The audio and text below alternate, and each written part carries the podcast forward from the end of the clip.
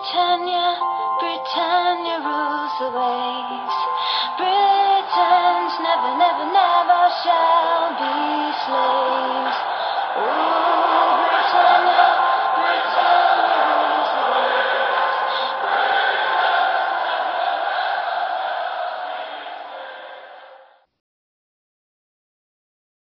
Hej och välkomna till avsnitt 204 utav Svenska FPL-podden.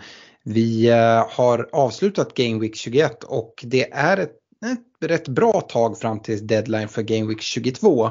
Vi spelar in tisdagen den 25 januari och det ska ju spelas en hel drös med cupmatcher. Jag tror United har har tre stycken matcher eh, som ska spelas. Dels dubbelmöte i ligacup semifinalen och ett fa Cup-möte.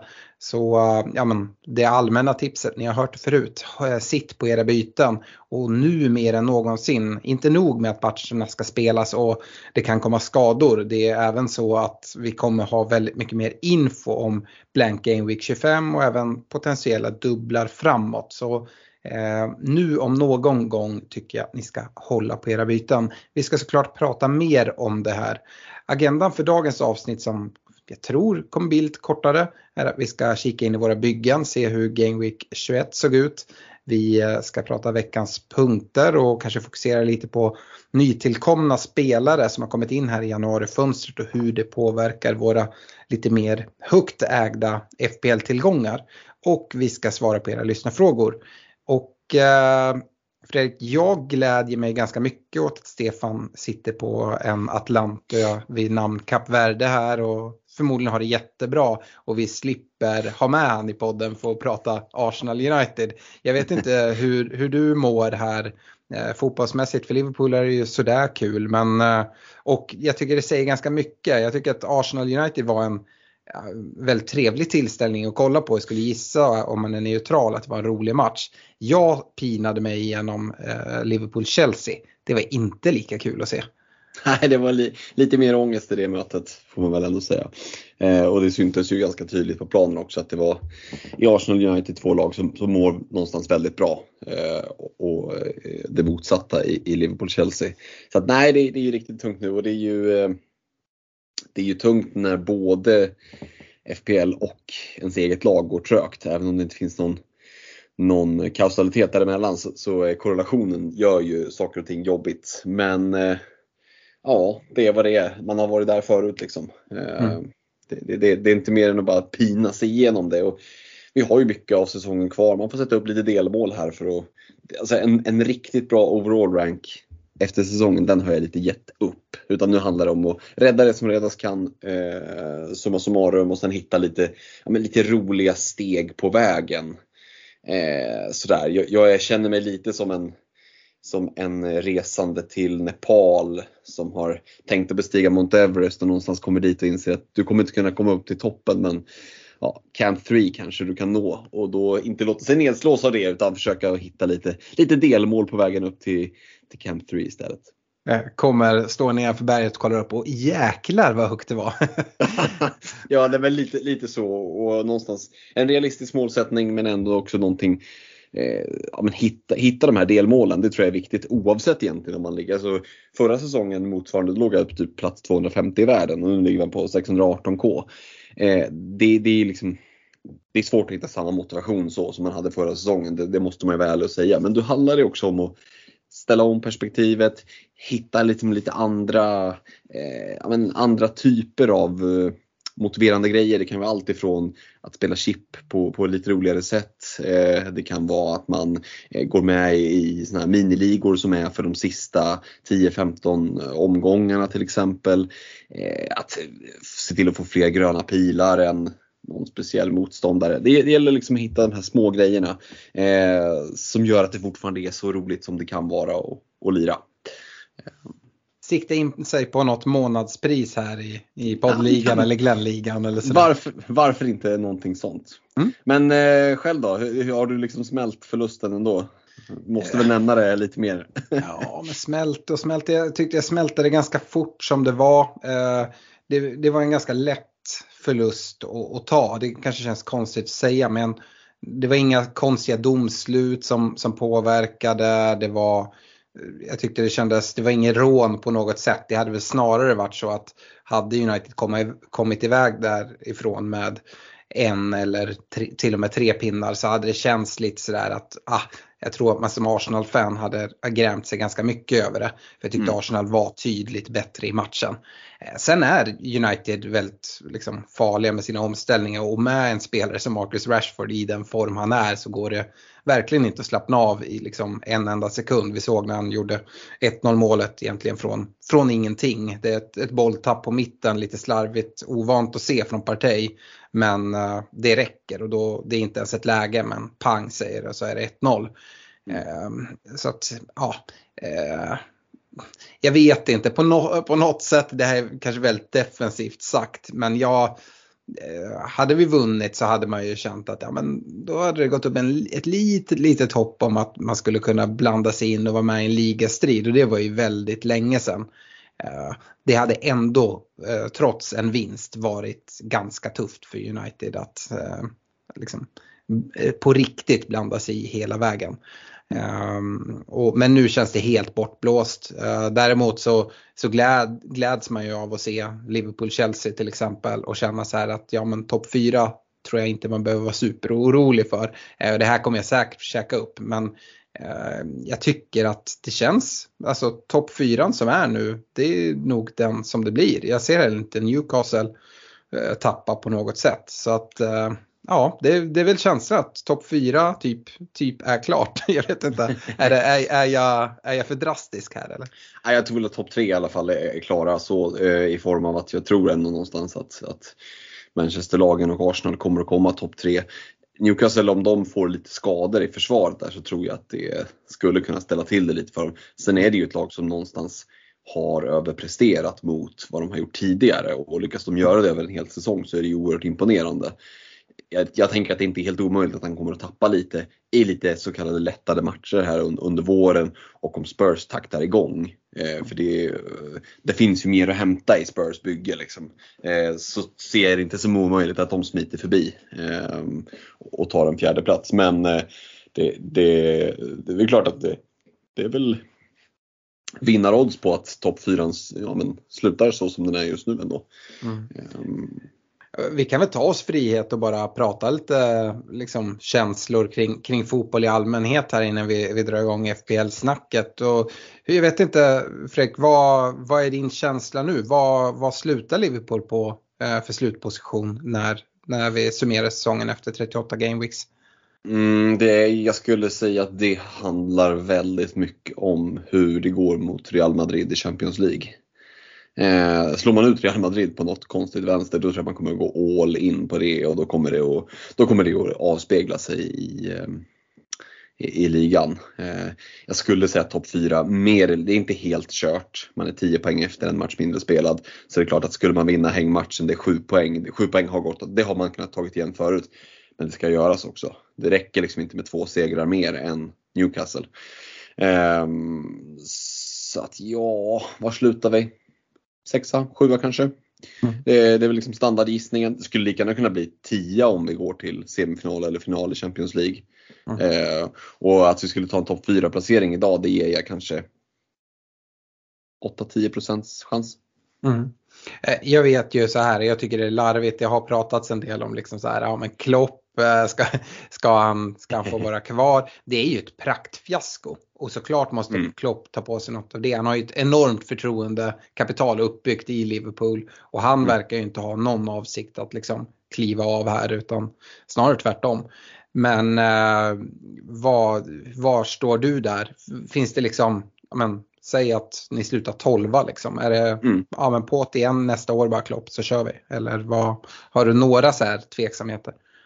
Nej men alltså när, det gäller, när det gäller Klopp så, så måste man ju någonstans komma ihåg att han kom ju till ett oerhört liksom, sargat Liverpool. Den truppen han ställer upp med i sin, sin första match är ju lite av ett skämt. Liksom. Det blev 0-0 typ tror jag också i hans första match.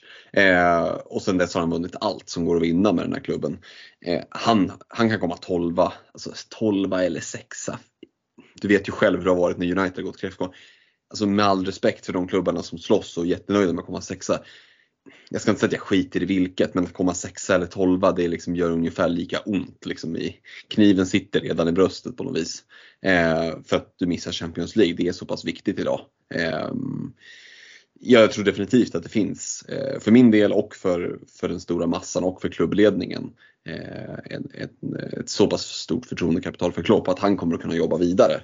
Sen huruvida, alltså skulle Liverpool komma 12 eh, så kommer ju han att kräva att det görs investeringar.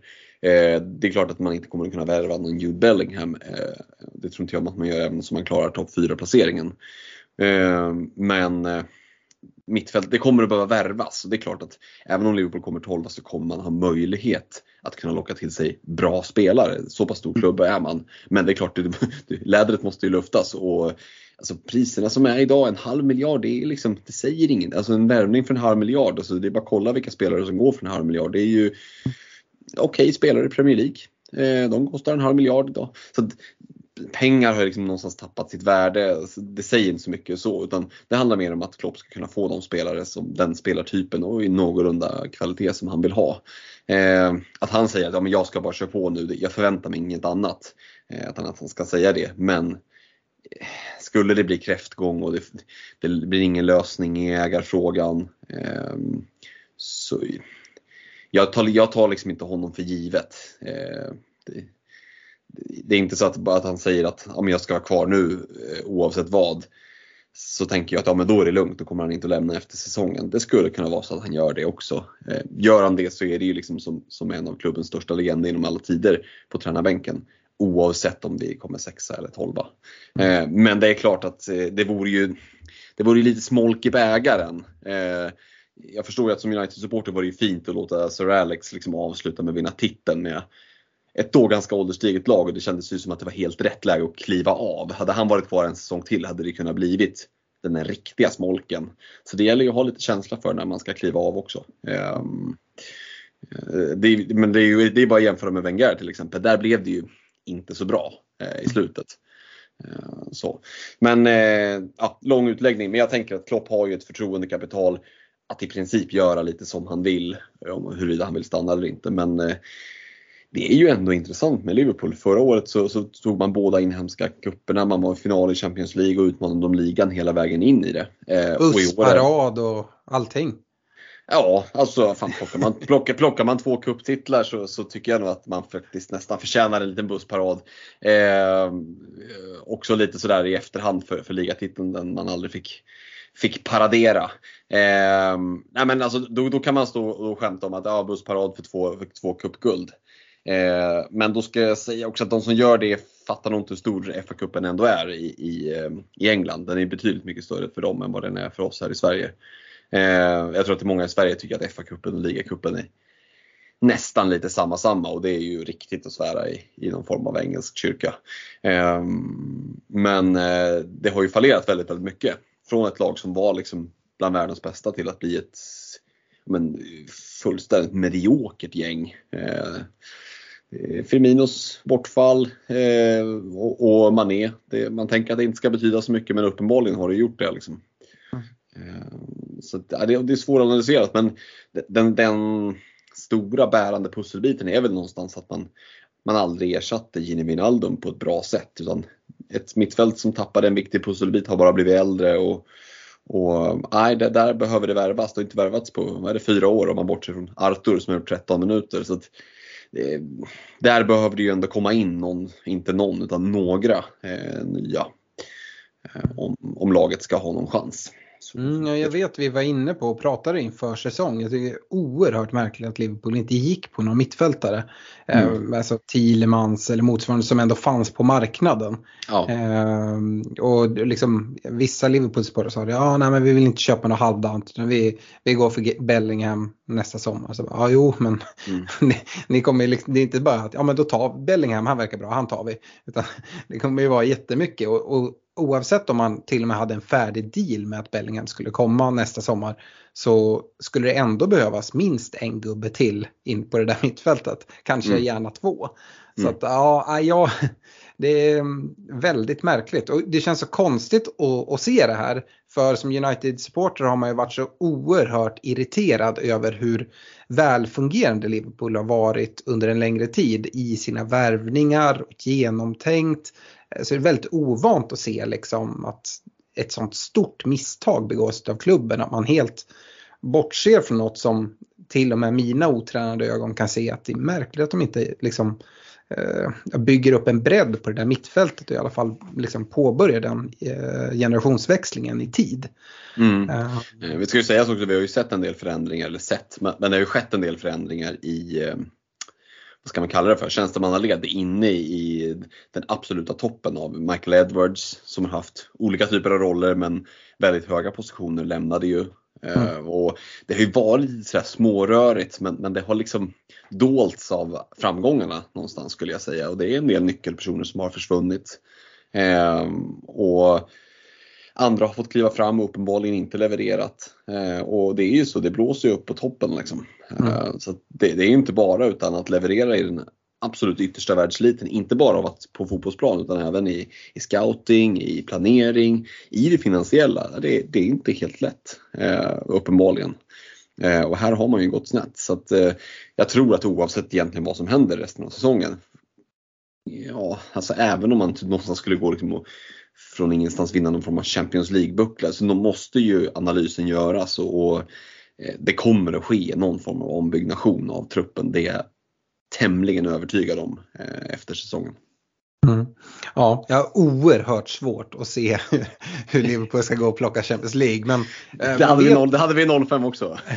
Ja, för det här är, det här är nästan nästan värre eh, skulle jag säga. Alltså det finns ju spelarmaterial så av den anledningen skulle Fabinho helt plötsligt komma på att oj, jag är ju en mycket bättre spelare än så här. Tillsammans mm. med Trent, van Dijk, Salah till viss del. Darwin Nunez helt plötsligt hittar, hittar innanför stolparna eh, med sina avslut. Så absolut, höjden finns i den här eh, men det kommer, det kommer ju inte att hända liksom, såklart. Nej, jag ser samtidigt liksom att ni ska upp mot Real Madrid och att liksom ja James Milner ska ställas mot uh, Vinicius Junior uh, eller, eller, vem det är liksom nu man, man, man ställer ut där.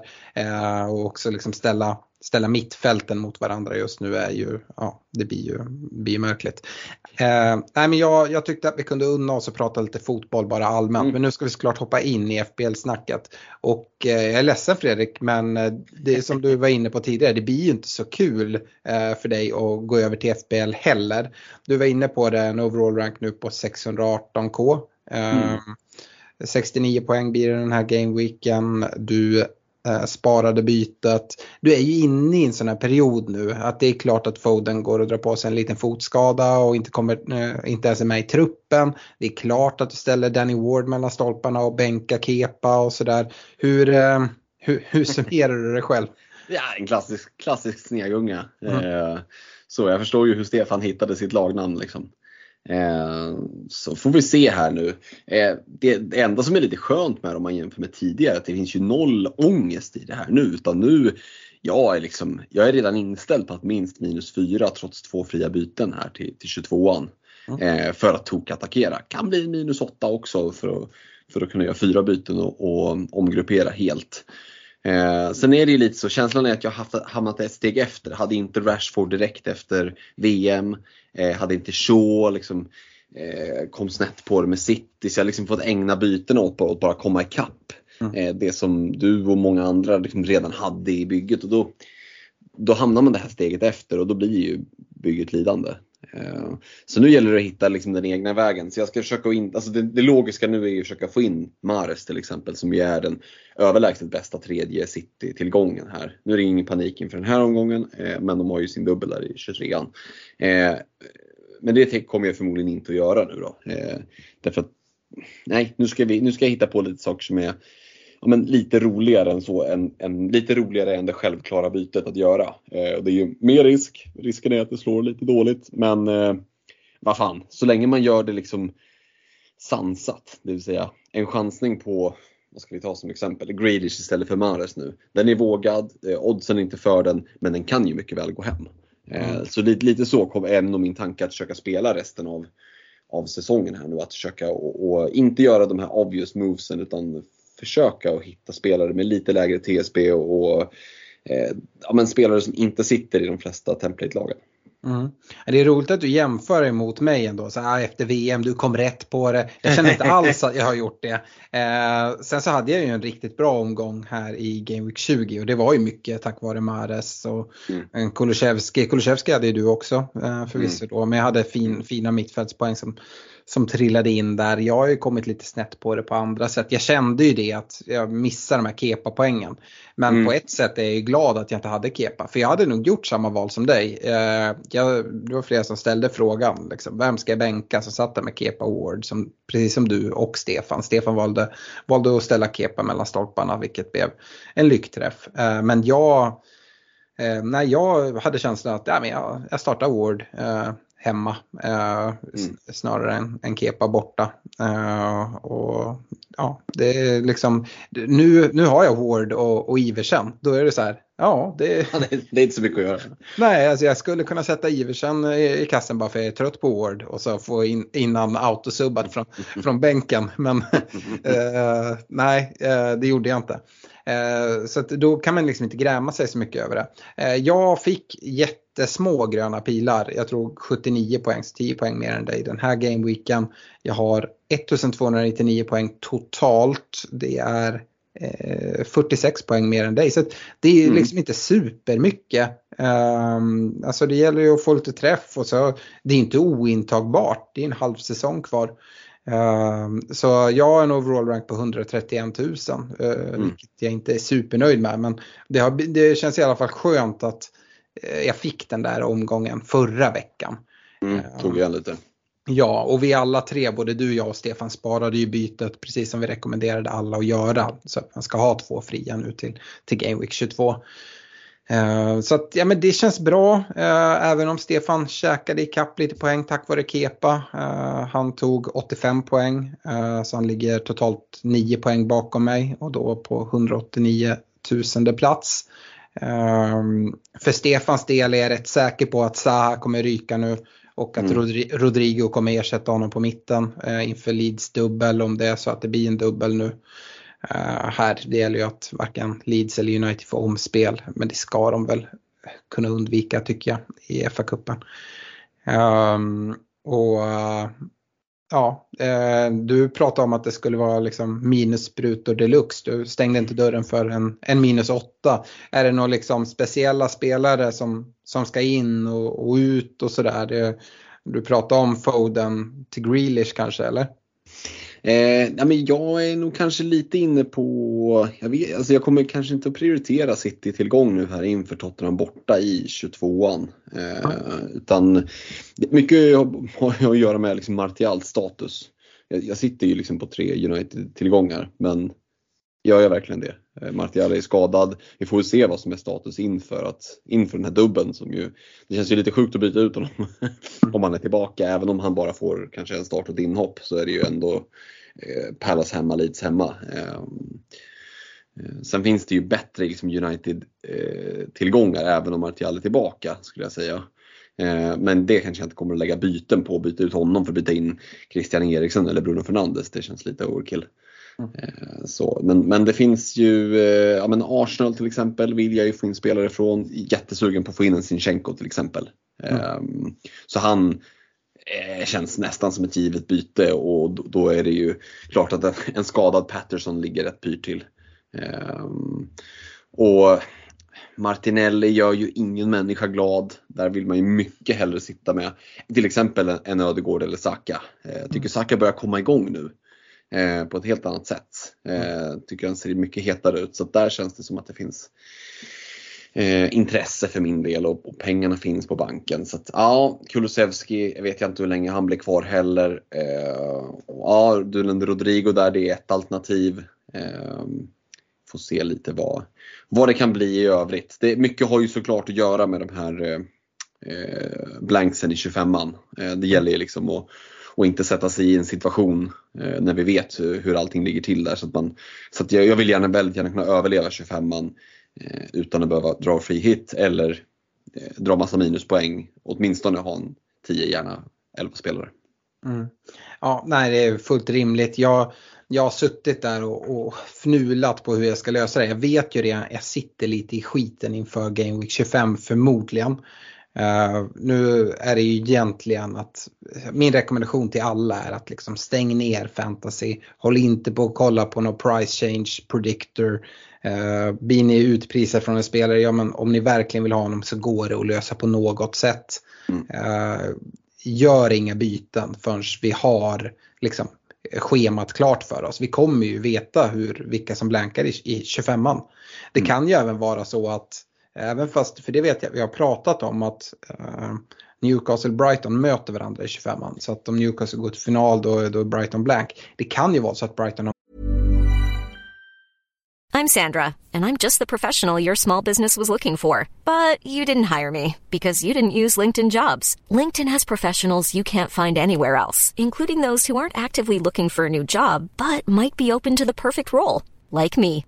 In a given month, over 70% of LinkedIn users don't visit other leading job sites. So if you're not looking on LinkedIn, you'll miss out on great candidates like Sandra. Start hiring professionals like a professional. Post your free job on linkedin.com/people today. Matchen då i 25an att man eh, planerar in um, en av deras uppskjutna matcher i 25an uh, eh, har det snackats lite om. Mm. Kan det vara så? Ja men helt plötsligt så öppnar sig Brighton-tillgången upp, upp då. Så att eh, mm, jag, jag vill liksom inte gå allt för mycket händelserna i förväg. Samtidigt så har jag varit inne på fbl.team och liksom kollat ja, men hur ser det ut om jag gör de här två bytena nu till 22an? Uh, eh, vad händer då till 23an och sådana här saker. Mm. Uh, och gillar ju liksom vad jag ser när jag börjar göra de här planerna. Eh, mm.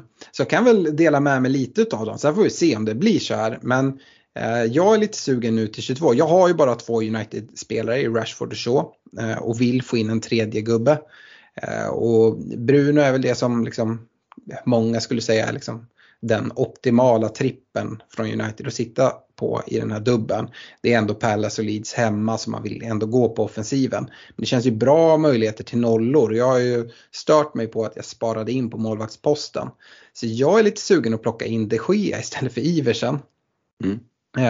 Um, och då eh, komma in i det här roterande målvakter som, som jag egentligen inte gillar.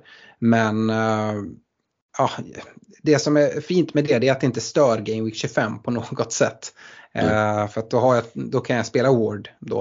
Uh, tar jag in en United-spelare i, i, i försvaret eller på mittfältet, ja, men då helt plötsligt så, så ställer det till det för det är ytterligare en spelare. Jag har redan trångt om, om byten för att få ihop lag. Men på målvaktssidan kan jag ändå få till det och jag kan tänka mig att uh, alltså det finns ju möjligheter till, till dubbla nollor i, i, i 22an. Då är det fint att sitta där med de Gea tänker jag. Och skadar heller inte att ha honom som ett målvaktsalternativ här framåt. Um, och sen så kollar jag på att göra Kulusevski till Rodrigo. Uh, mm. Jag tycker att kulan har sett jättefin ut uh, här när han har spelat. Men jag har redan Kane, jag tycker att det räcker att sitta med Kane i, i Spurs. Uh, det passar också ganska bra att ta ut Kulusevski när han ska möta City även om han gjorde det bra mot dem dem nu här senast för inte så länge sedan. Ehm, det frigör lite pengar också. Ehm, så det är det jag nog kikar mot att göra till Game Week 22. Det beror, saker beror mycket på sen till eh, vad, vad som händer. Men, mm. men sen så eh, behöver jag liksom på något sätt lösa, jag har ju ett försvar som liksom är ett skämt kopplat till, till Game Week 25. Eh, med dubbelt Newcastle, eh, Luke Shaw och en skadad Patterson. Eh, så det är ju egentligen bara Ben White som liksom står upp där. Jag har ju även bara två Arsenal-tillgångar så då börjar jag leka med tanken att kanske ta in en Arsenal-försvarare.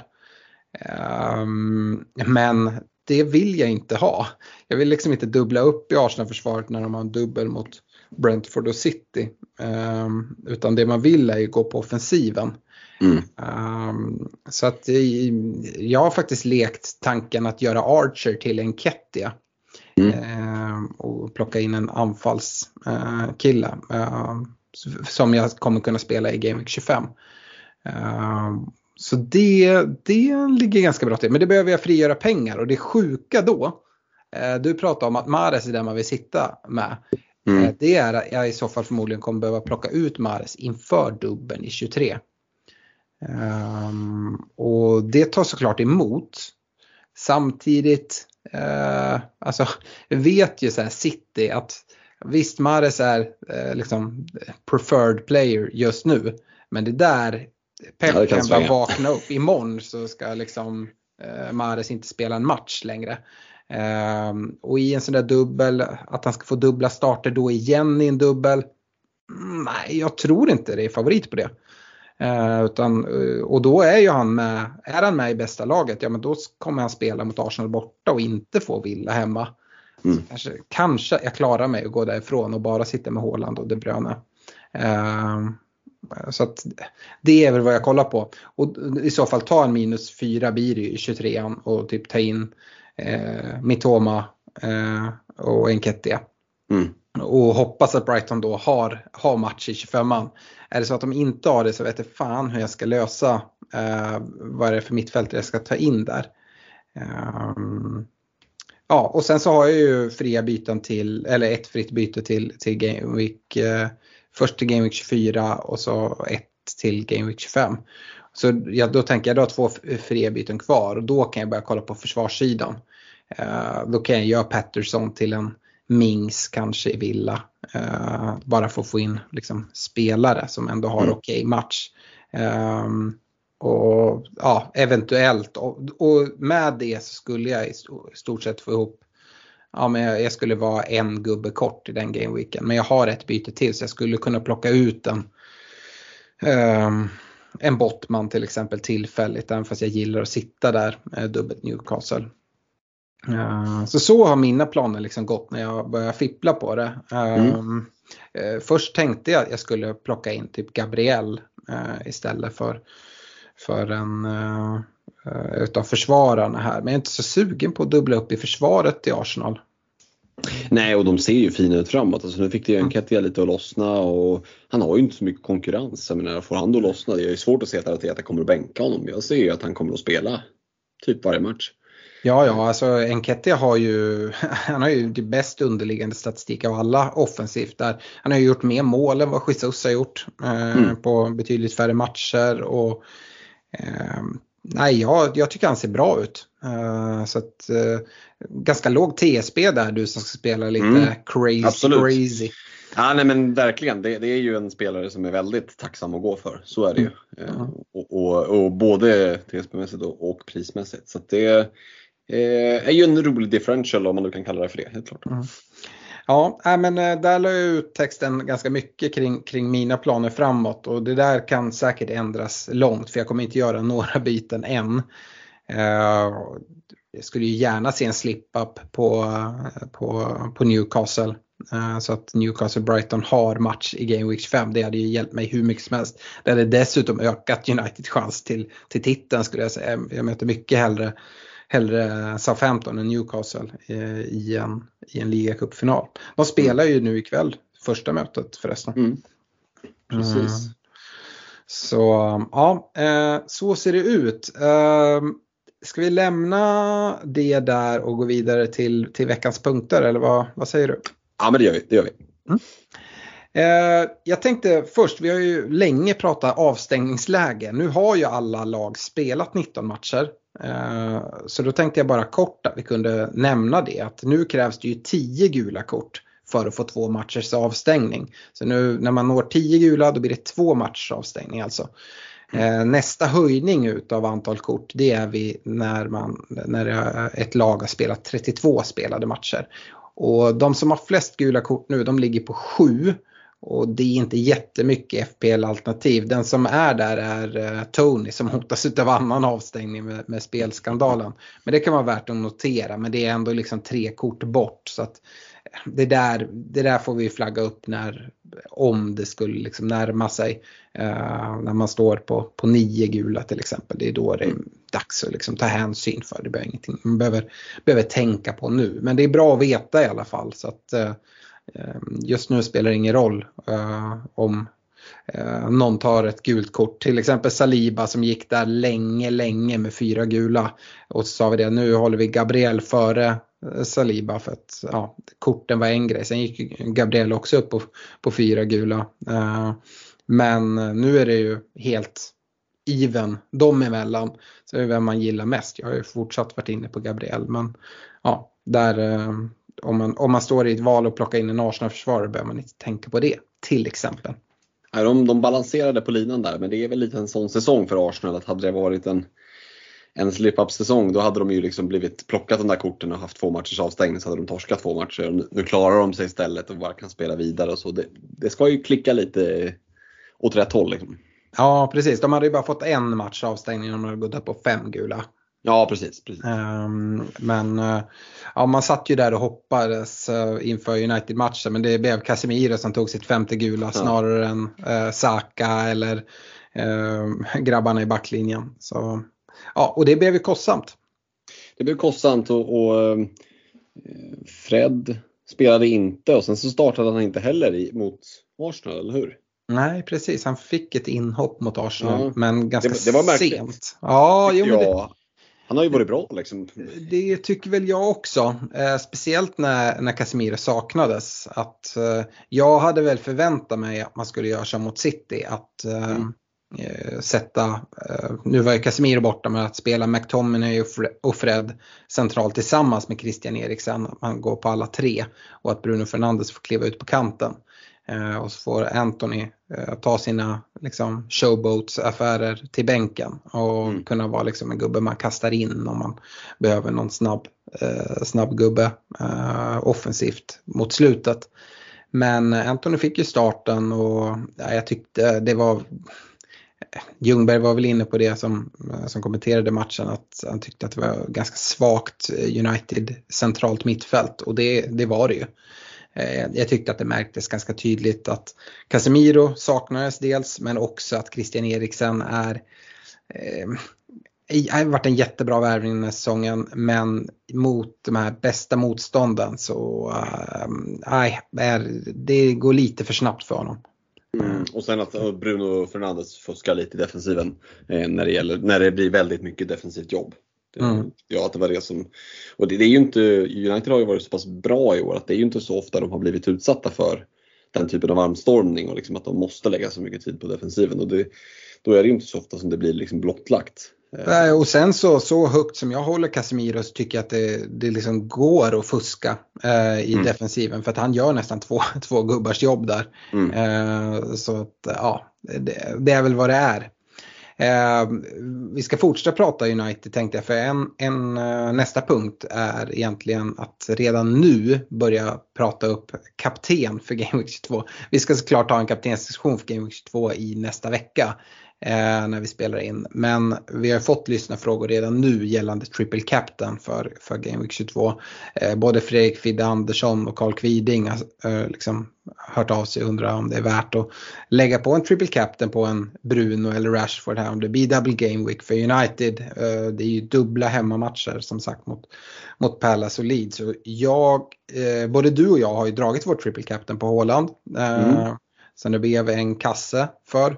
Eh, jag tycker det finns väldigt goda möjligheter för Rashford att outscora det i, i dubbla hemmamatcher med, med de motståndare som står för dörren. Och jag tror att det är favorit på att Stefan kommer trycka av den. Vi får väl höra i nästa vecka när han är tillbaka och förhoppningsvis eh, kan vara med och podda. Ehm, men jag tycker att det är ett, eh, ett jättebra läge och det var väl det jag kollade på när jag, när jag tryckte av den. Att eh, antingen tar jag den nu eller så hoppas jag på att Rashford får de här Palace och Leeds hemma i, i 22 och drar den på honom då. Mm. Nej men det är, så är det och det är ju ett chip som Alltså får du läge så är det ju bara att trycka av det och väljer du att inte trycka av det och du får ytterligare ett läge, då skulle jag säga verkligen att det är läge för du vet inte hur det kommer att komma och vi vet att det kommer att komma double game weeks. Men du kommer ju vilja dra wildcard, du kommer att vilja spela bench boost och du kan inte spela två chips samtidigt, du kan inte dra ett chip samtidigt som du drar lite wildcard. Eh, och det där kan ställa till det lite. Eh, så att jag skulle säga att eh, har man inte dragit det så är det ett utmärkt läge. Sen kan det vara så att vissa vill hålla på det till slutet för att de tror att ja, men det kan komma någonting i, i slutet av säsongen. Men jag tycker inte att Triple Captain är det chippet som man håller på. Eh, För ju längre fram vi kommer desto mer kommer det Europaspel för de bra lagen. Och framåt slutet av säsongen kan det ju vara att många lag eh, har avgjort åt ena eller andra hållet och att man då väljer att lufta lite mer. Eh, de är också mer slitna spelarna, så risken att, om du byter ut, att de byts ut är ju någonstans större. Mm. Eh, så att, nej men det är klart att det är ett superläge att ta Rashford som också är i en helt glödhet form. Han är ju i ja, kanske sitt livsform, i alla fall ett av dem. Ja, jo men det är det. Jo, jag, det är det jag har aldrig sett Rashford på det här sättet. Uh, han, han lyser verkligen nu. Och uh, som frågan var ställd om man ska lägga den på Bruno eller Rashford. Jag tycker att eh, Bruno finns ja, inte med i den diskussionen. Uh, utan det är Rashford som, som gäller. Bruno Bin och så här försöka sticka ut val men jag tycker inte det är, liksom, är läge för. utan nej, jag hade, jag hade tryckt av den på Max Rashford och jag tycker att det är favorit på att han tar två, tre offensiva return i ett sånt här dubbelmöte. Eh, eller i en sån här double game week. Uh, om det är så att han är hel som sagt. United ska spela tre matcher nu här uh, och får vi se liksom hur mycket speltid han får i de matcherna. Blir det någon skada eller känning, han kliver av med någonting. Men då blir det en annan sak att ta ställning till. Men som det är just nu så tycker jag definitivt det. Det, som, det enda som är skillnaden att, sätta den som du och jag gjorde på en Håland, även om matcherna var lite tuffare, och sätta den på en Rashford, det är att jag ser ett tak på Rashford i en enskild match. Det gör jag liksom inte på Håland. Uh, ja, men, vi såg nu mot Wolves här när, när han gör ett hattrick. Just nu, man höjer ju inte ens på ögonbrynen om det blir ett hattrick uh, från Håland. Vad har han gjort? 25 mål uh, hittills. Så han har ju redan passerat förra årets skytteligavinnare. Mm. Uh, och det är liksom på betydligt färre spelade matcher. Um, Rashford är i stor form. Men jag ser heller inte han, alltså skulle Rashford dra in ett hattrick, även om det är mot liksom Pallas hemma, då skulle jag höja på ögon, ögonbrynen. Uh, Haaland är liksom, han är någonting annat. Uh, förstår du vad jag menar då? Ja men verkligen. Och han gör ju också tap-in mål så här, som, som man inte Rashford gör ju, jag ska inte säga att han gör spektakulära men han gör ju liksom det här, bryter sig loss. För han är ju inte heller den spetsspelaren som bara ligger in i målområdet och bara rakar in dem mm. på det sättet. Utan det är ju mer genombrott, göra sin gubbe, eh, trycka dit ett stenhårt skott och det är klart att göra tre sådana baljor i en match, det, det, det, gör, man, gör man ju inte. Utan jag ser ju, jag ser ju framför mig att jag, sätter du trippelbinden på honom och får bra utdelning, då gör han 1 plus 1 i ena matchen och kanske mål och tar en varning i andra lite bo något bonuspoäng i första, kanske en bonus i andra. Du kan, du kan plocka fina poäng liksom. Så det är mm. ju det är lätt värt det. Men det, det, är också svårt att ångra. Alltså, allt är rätt med fast i hand. Men mm. jag kan känna att en trippelbindel med den här säsongen så kan man inte säga att det var fel att sätta den på Håland. För att som du nämnde 25 baljer liksom. Det, ja. det, det, är, ja, det, det, är, det, jag håller med dig, det är någonting annat. Ja. Eh, ja men bra. Eh, som sagt det här kommer vi prata upp i, i nästa veckas podd ännu mer och så, förhoppningsvis är, är Stefan eh, tillbaka då och då eh, kan prata ur sin vinkel som har ett chip kvar att aktivera. Vi får ju prata lite så här om vi hade haft det. ja det är lätt för oss att säga att det är bara att dra det. ja, det blir bra. Vi, jag tror också att han kommer vara sugen att trycka av det. Det är två kanonmatcher. Rashford i form, det är inte mycket att tveka på. Liksom. Nej, och jag har snackat lite med, med Stefan och han, det var väl så hans tankar gick när han inte drog det på Håland. Att han, jag hoppas att Rashford får den här. Så jag tror att han har lutat åt det uh, också. Mm. Uh, sista punkten jag tänkte vi skulle prata om den här veckan det är, um, vi är ju i ett januari transferfönster och eh, kolla lite på nyförvärvens inverkan här i FPL. Så jag tänkte vi kunde kika på några utav dem, inte gå igenom alla, men sådana som, som jag ändå tycker kan, kan vara av intresse på ett eller annat sätt. Och vi kan väl börja med, med Chelsea som, som köper spelare till höger och vänster. Och det är väl också läge att börja med Mudryk. Du såg ju, eh, precis som jag, eh, mm. hans inhopp mot Liverpool. Mm. Och det var ju väldigt många som var liksom väldigt imponerade av inhoppet. Jag är en utav dem. Mm. Eh, väldigt snabba fötter och sådär. Sen ska, får, får man väl säga att jag vet inte hur mycket, eh, är det så att han är så snabb eller var det för att det var James Milner han spelade mot? Ja, det, det, är ju en fråga som, som framtiden får utvisa svaret på. Men, men, jag skulle nog säga att det, det, gick ändå rätt fort när han fick bollen Eh, eh, vid fötterna och för att vara första inhoppet liksom så här, och premiären och det, det är ändå Anfield så, så tänker jag att eh, här kommer det kunna levereras poäng. Eh, mm. Sen är bara frågan vem han ska liksom passa till för att få assist och vem han ska få passningen av för att han ska göra mål. Eh, för det är klart att eh, han kommer ju behöva lagkamrater runt omkring sig som, som någonstans är med och, och, och bygger upp anfall. Och, alltså, Visst att Liverpool är dåliga, det är de ju så, men, men Chelsea är ju sitt eget lag och de är fan inte bra de heller alltså. Det, Nej, det, det, men, det ja, Chelsea är ett lag jag tycker att du borde hålla ett öga på eh, Fredrik. Du som ska spela lite crazy och vara, liksom, chansa lite. Mm. Um, både Chilwell och James tillbaka i träning. Mm. Uh, och vi vet hur stor inverkan ytterbackarna eller wingbacks har i, i Chelseas spel.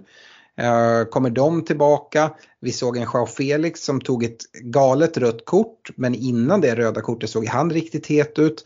Uh, en liksom offensiv trea med Modric, uh, Joao Felix och Kai Havertz.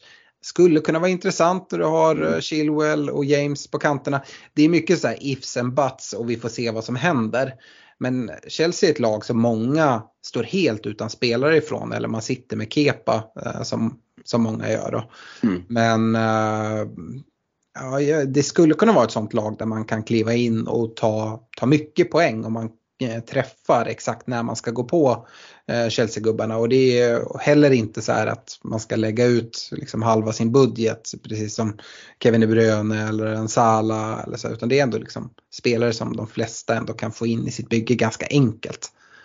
Jo men så är det ju och jag håller med dig, höjden finns ju verkligen. Eh, sen, sen, är det lite att bevisa och det är spelare som ska komma tillbaka och, och hålla sig skadefria men eh, ja, så kommer, bara, kommer Reece James tillbaka så kommer det ju att göra mycket. Mm. Eh, och han får komma in i det liksom så. Så att, eh, nej men det, det är ju spännande spelare. Alltså de, de, som sagt, de, de har ju värvat för mer spelare än vad hela Bundesliga har värvat. Så det är ju det, det, um, kvalitet finns det ju i laget. Nu handlar det bara för Potter att få ihop det där. Mm. Ehm, men för Mundruks del så det såg ju bra ut. Så att mm. 7,0, eh, du säger det själv, det är ju inga jättepengar att få in honom. Så det är ju ett mm. rakt byte mot väldigt många midprice mittfältare. Mm. Ehm, så att, nej men det är ju spännande.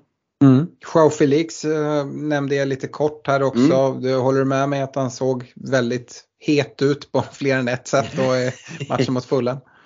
Ja, men det får man väl ändå säga att han gjorde. Eh, Sen, eh, ja, ja alltså why not? Det är ju, det är, det, det är som sagt, det är ju 7,5 eh, kostar han väl tror jag. Eh, så det är ju inte heller någon spelare som är jättesvår att få in. Och tanken måste väl någonstans ändå vara att han ska spela. Så det är väl det, man vill se någon mer match när han är tillbaka och hur, hur Potter har tänkt sig att ställa upp där. Men är det den offensiva trean som du säger och de får lite snurr på det, ja, det är klart att då, då kan det bli intressant. Mm. Ja, men, eh, jag, jag, tycker det, att det är ett sånt lag som är lite extra intressant att, att kika mot. Sen är ju jag den människan som, som inte kommer vara först på tåget på något av de här, utan jag vill vänta och se. Eh, men eh, man, jag tror att det är ett sånt lag att man skulle kunna ta ganska mycket rank på att vara den som först kliver på eh, av någon av de här om man träffar rätt. Om mm. Chelsea får, får igång allting och Potter får, får styr på grejerna. Mm. Eh, tycker jag också man kan nämna faktiskt den här uh, unga mittbacken de har värvat, värvat in i, i Badiashil. Uh, jag tycker mm. han ser väldigt bra ut. Uh, prisad 5,0 om man vill in i Chelsea-försvaret eller liksom utöver Kepa eller eller sådär. Eh, såklart vill man gärna gå till en, en, en Reece James men ja, hur kommer han matchas nu? Jag tänker att man kommer vara lite försiktig, mer försiktig än vad man var, var tidigare. Kommer han eh, liksom starta vecka efter vecka eller får han en match och sen vila två eller hur, hur kommer de spela in honom? Precis. Um, det, så... det återstår att se. Men jag håller med, det, det, finns ju, det finns ju så sjukt mycket potential. Det är väl ja, men det är ju en av de dyraste trupperna i, i, i ligan. Så det, ja, det, höjden finns. Mm. Från en av de dyraste trupperna i ligan till kanske den truppen som har presterat allra bäst hittills och, och till Arsenal. Eh, de eh, plockade ju in här eh, Trossard från mm. Brighton, missnöjd där. från rotationsspelare i Brighton till rotationsspelare i Arsenal. Eh, om man ska vara lite hård, men eh, det är väl en bra värvning tycker vi. Det är ju en fin fotbollsspelare, eh, Trossard. Kan man hålla honom nöjd eh, och så kommer han kunna göra nytta i sina inhopp. Han fick ju några minuter här mot, mot United också. Mm, och jag menar, och gav man 27 miljoner pund, det är ju som sagt som vi var inne på tidigare, det är ju inga pengar i dagsläget. Och Premier League-proven eh, borde kunna funka fint där ute på, på Martinellis position tänkte jag säga. Mm. Det, är väl, det är väl där man spontant ser att han passar bäst in. Eh, och, och, för alla som sitter med Martinelli kan det nog innebära en ökad risk för, eh, om inte rotation så i alla fall tidiga byten. Eh, sen tror jag att han han är så pass bra att kommer han igång kan han mycket väl plocka platsen för Martinelli som, någon match då och då. Eh, så det kan ju störa den där streaken som har varit med starter. Eh, men intressant värvning och en ganska klok värvning när man, när man sprack på, på Mydruk. Ja, och som sagt även om det framförallt är Martinelli som man hotar. Eh, dels för att Trossard eh, tycker kanske bäst om, eller det har i alla fall sett ut så, att utgå eh, från från vänsterkanten. Men han har ju möjlighet och har gjort i Brighton spelat på liksom alla de där positionerna fram som falsk nia. Han skulle kunna gå in på Ödegårds plats och spela bakom anfallaren lite beroende på vad för spel man vill spela. Han skulle kunna ersätta Saka på den kanten. Eh, anledningen till att vi säger Martinelli är ju kanske dels för att Martinelli har varit lite svagare än Ödegård och, och Saka. Eh, men också för att det är som sagt, jag tror att det är Trossards föredragna plats. Mm. Eh, men det är perfekt spelare att ha till exempel, ja men skulle skulle Saka gå sönder, ja, men då skulle han kunna kliva över och göra ett arbete på den kanten. Um, och som sagt, man skulle kunna vila Saka, byta utan tidigt uh, i någon match när det är avgjort. Och då skulle Trossard kunna gå in och göra ett fullgott arbete där. Um, så att det, av den anledningen tycker jag att det är en jättebra värvning. Men det är framförallt Martinelli som man tänker på. Dels för att man sitter med honom i bygget och det vet vi ju, det är vi inte ensamma om. Det är väldigt många som gör. Eh, det jag ändå vill skjuta in kring Martinelli, jag tycker inte att det är en jätteproblemspelare att sitta på. Hade, hade jag fått ett wildcard nu, ja men då hade jag valt Ödegård före, före Martinelli. Men jag tycker inte man liksom behöver ta minuspoäng för att plocka ut Martinelli eh, för att man tycker att ja, han har inte gjort så mycket poäng nu här efter VM. Hans underliggande siffror är på ungefär samma nivå som, som, som innan trots alla mm. blanks. Mm. Och går man in på liksom Eh, jag kollade på Game Week 17 till 21 som eh, då är efter VM.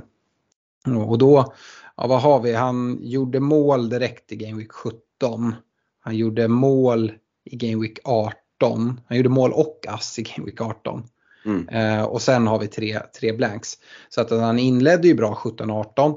Eh, men sen när det blir liksom 0-0 Newcastle Game Week 19, ja men han är den som har högst eh, XGI utav Arsenal-gubbarna om man räknar in då Ödegård, Saka, Enketia och Martinelli eh, i den matchen. Mm. Han, han har näst högst eh, i matchen mot Spurs, då ligger han på 0,91 i expected goal involvement. Eh, så att jag, säga så här, han, han, kommer, han kommer fortsätta bidra med poäng. Han är eh, första alternativ på sin position för Arteta. Eh, men han skulle kunna vila någon match för att få, och det kanske bara gör att han kommer komma igång ännu bättre. Mm. Så tycker, det är ingen problemspelare att äga. Det är egentligen det jag vill säga med, med Martinelli. Jag, håller du med mig eller kikar du mer mot jo, att han jo. måste bort? Nej men jag såg någon stats också om att han var den spelare som hade flest touches in the box eh, efter VM-uppehållet av alla i hela ligan. Eh, så att, nej men jag, det är klart att man är ju så jävla bortskämd nu med att det ska levereras framåt och sen är det väl det liksom, när Arsenal ser så fina ut framåt så vill man hela tiden liksom ha det bästa och det, det eye-test säger ju ändå någonstans att Ödegård är hetare och, och Saka också för den delen. Eh, men eh, jag håller med dig, det, det kanske inte är det prioriterade bytet och, och, och och bara liksom sidledsbyta för minuspoäng. För den är ju risky liksom bara i ett, eh, över, en, över en omgång så. Eh, delar uppfattningen att jag inte hade valt honom i ett wildcard men, men eh, eh, att bara göra ett rakt sidledsbyte på honom till till till exempel Ödegård för minuspoäng, ah, det, det känns väl lite i tajtaste laget kanske. Ja, alltså jag, jag, tycker det. Och sen så som sagt, jag skulle jättegärna ha Ödegård. Så jag skulle kunna tänka mig att göra ett sånt sidledsbyte. Men just nu inför eh, Game Week 25 där jag sitter med alla mina problem för att få ihop lag. Eh, det är inte läge för mig att göra ett sånt byte. Jag, jag, jag tycker inte det. Um, Sen ska vi säga det när, när vi ändå pratar Trossard, då lämnar jag han Brighton. Nu var han ju så långt in i liksom frysboxen som det bara går.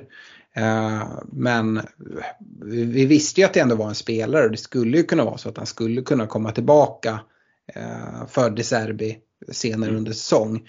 Eh, mm. Nu är han helt borta vilket gör att liksom Mitoma stärker sina aktier ännu mer som ett FPL-alternativ. Eh, skulle det vara så att Mitoma hade liksom gått ner i någon svacka och inte alls fungerar, Trossard jobbar på, bra på träningen, så skulle det kunna vara så att eh, Mitoma skulle få sitta bänk någonting här framåt, framåt våren. Men nu ser jag liksom inte det. Ehm, så det är väl bara liksom, ja, stryka ut alla eventuella frågetecken som kan, man kan ha kring, kring Karn. Mm. Eh, annars Arsenal i övrigt, eh, Fredrik vad har du på eh, polacken Kivior från Spezia? ja, det är pass på den alltså, helt eh, Det enda jag tänker att det kan vara intressant att nämna honom det är ju att det, det ska ju vara en, en duktig mittback som spelade eh, landslagsfotboll för Polen här under, under VM. Eh, dessutom är han en vänsterfotad mittback. Så det det skulle kunna göra är att det kan vara en avlastning för Gabriel. Eh, mm. i, i uh, Gabriel och Saliba kommer vara första alternativet. Uh, men uh, är det så att vi ser Arsenal få någon form av svacka eller sådär och liksom det blir väldigt mycket misstag, det har ju Gabriel i sig. Så skulle det kunna vara så att Kivior får, får chansen och kanske så. Så det känns som en, en vettig värvning. Mm. Men, och jag tycker inte man behöver väga in en jättemycket i FBL. Han ska absolut inte in i något bygge. Eh, det enda man kan fundera kring det är om det gör att Gabriel känns lite, någon eh, promille mer osäker i, i liksom en, en uttagning i ens FPL-lag. Jag skulle inte lägga allt för mycket vikt på det dock. A lot can happen in three years, like a chatbot may be your new best friend. But what won't change? Needing health insurance. United Healthcare Tri Term Medical Plans, underwritten by Golden Rule Insurance Company, offer flexible, budget friendly coverage that lasts nearly three years in some states. Learn more at uh1.com. Burrow is a furniture company known for timeless design and thoughtful construction, and free shipping, and that extends to their outdoor collection. Their outdoor furniture is built to withstand the elements, featuring rust proof stainless steel hardware, weather ready teak, and quick dry foam cushions. For Memorial Day, get 15% off your Burrow purchase at burrow.com slash ACAST and up to 25% off outdoor. That's up to 25% off outdoor furniture at burrow.com slash ACAST. Tror du att eh, han, han föredrar att slänga in honom lite, lite oprövad snarare än att putta in White i mitten och, och slänga Tamayasu på ytterbacken om det krisar i, i mittförsvaret? Mm, ja, det det kan det nog mycket väl vara. Mm. Uh, vi får se, det handlar väl också liksom lite om hur han kommer in i allting. Och de har ju en Rob Holding också där eh, mm. uh, som kan spela mittback. Och, uh, ja, jag vet inte. Men det, det, känns som att eh, det är alltid så här när ett lag mår bra som Arsenal gör. Då känns det som att alla de här värvningarna känns väldigt vettiga. Hade det här varit för ett år sedan då hade man sagt vad är det här för snubbe de drar, in från Spezia liksom. Man aldrig hört talas om. Det kommer ju såklart bli en flopp. Nu känns det som att det är klart han kommer göra succé. Mm. uh, så ja, får vi väl se. Det blir en ganska bra segway över till, till en Cody Gapko då, som har kommit in i, i Liverpool. Ja. Eh, och kommit in i ett väldigt tufft läge. Som har, det är ju svårt att, att döma honom. Nej, han har inte varit bra men han har ju heller kanske inte fått de rätta förutsättningarna att, göra det bra.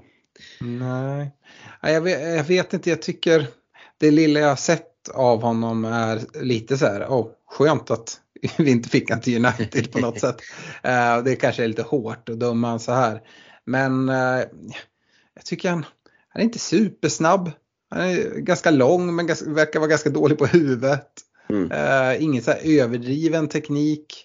Uh, det är svårt att komma in, det vet jag som United-supporter som har haft, vi har haft det så tufft här under en längre tid. Det känns som att alla nyförvärv uh, liksom, har jättesvårt att komma in i ett lag som, som är, det, det krävs något speciellt. Det, det, var ju först när vi värvade typ Casemiro eh, som är en liten annan typ av spelare verkligen.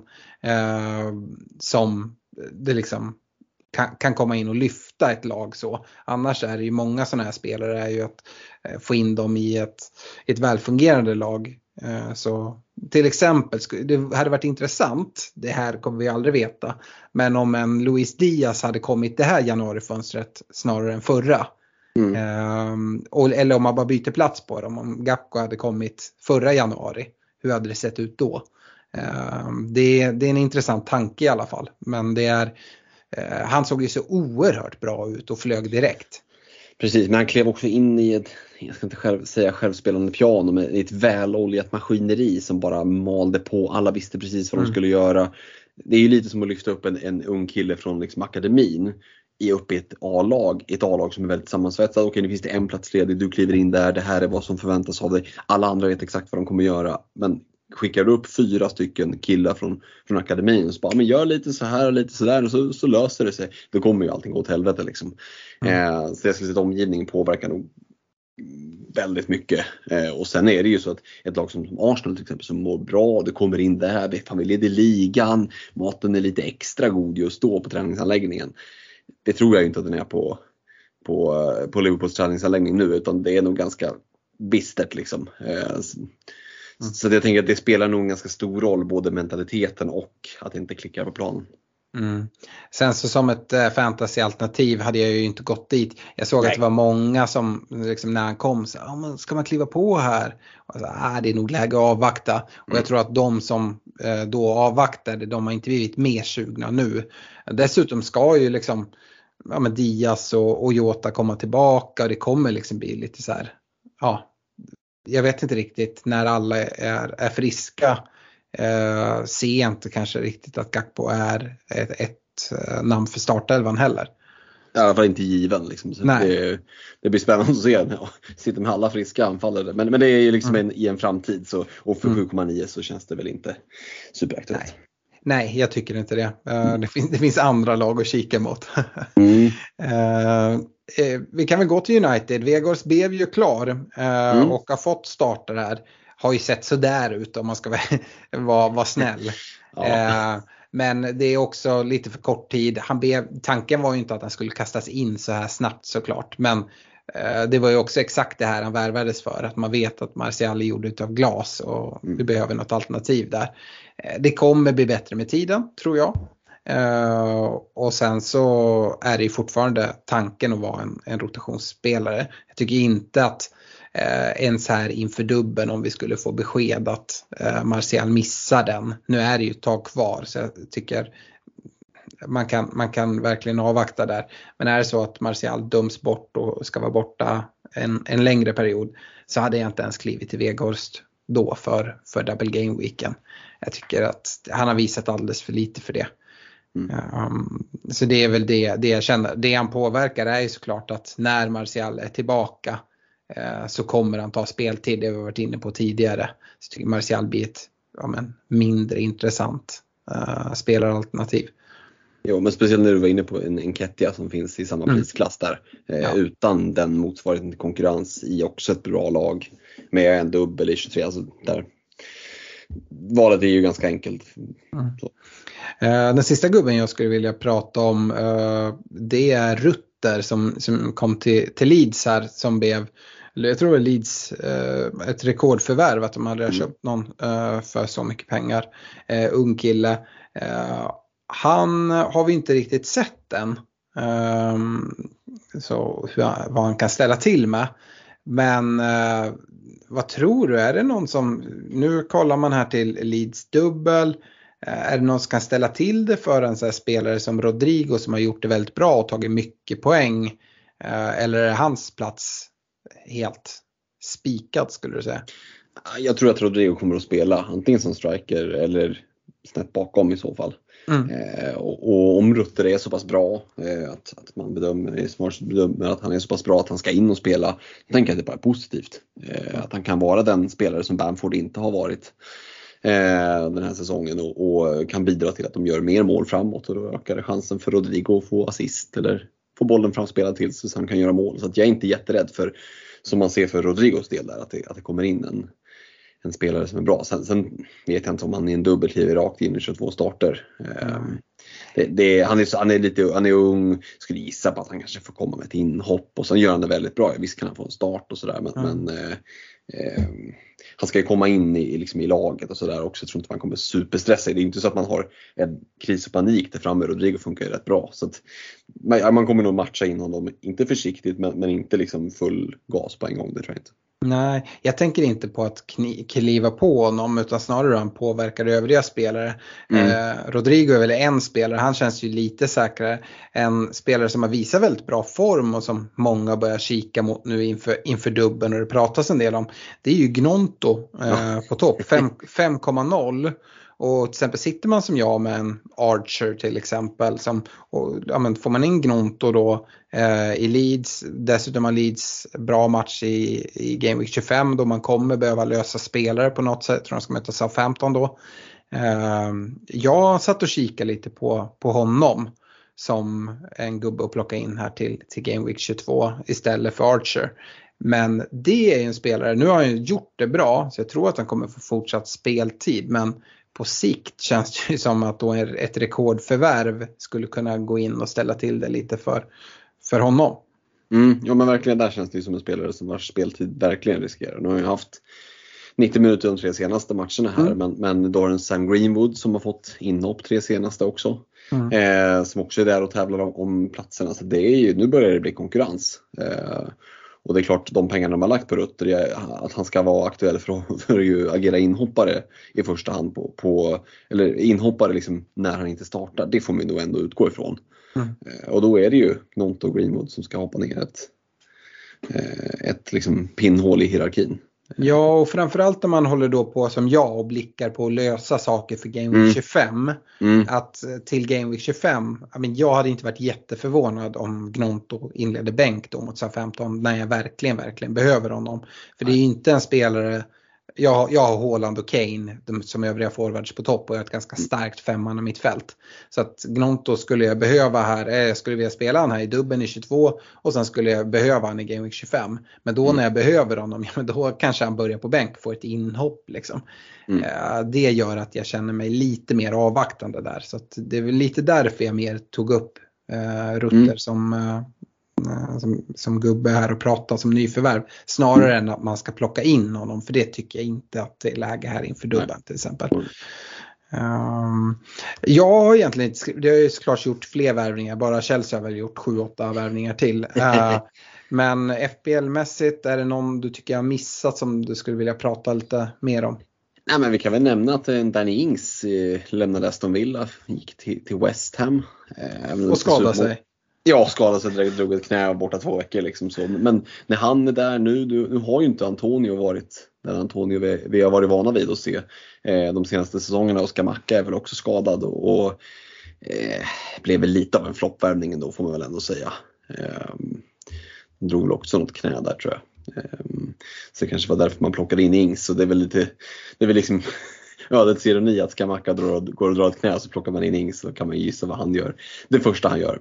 Eh, men det gör ju också att Nolly Watkins eh, plats känns säkrare. Nu plockade Villa in någon anfallare från MLS tror jag.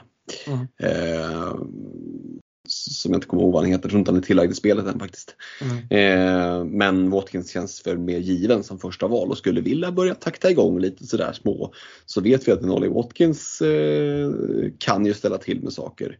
Nu är det ju en midprice segment i anfallet som är ganska där det har blivit ganska hård konkurrens helt plötsligt från nästan från ingenstans med, med eh, Tony och Callum Wilson och sådär. Men, men eh, ett litet span på, på en Ollie Watkins ändå eh, håller jag nu, det är lite tuffa matcher här nu.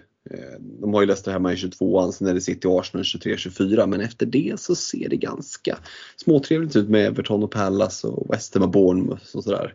Mm. Så att, um, intressant att se nu här om han skulle kunna få det att flyga lite även de här tuffa matcherna och få lite, få lite returns. Då skulle en Game Week 25 med Everton borta, ett Everton som är i riktig kris och kickar Lampard där. Ja men Watkins eh, kan åtminstone få vara med på watchlistan. Ja, alltså det är ingen som kommer bli förvånad när en Watkins letar in sig på en Fredrik eh, anfallsrek här under våren. Han ska ju någon, någon gång ska han ju in, så är det ju. Så är det.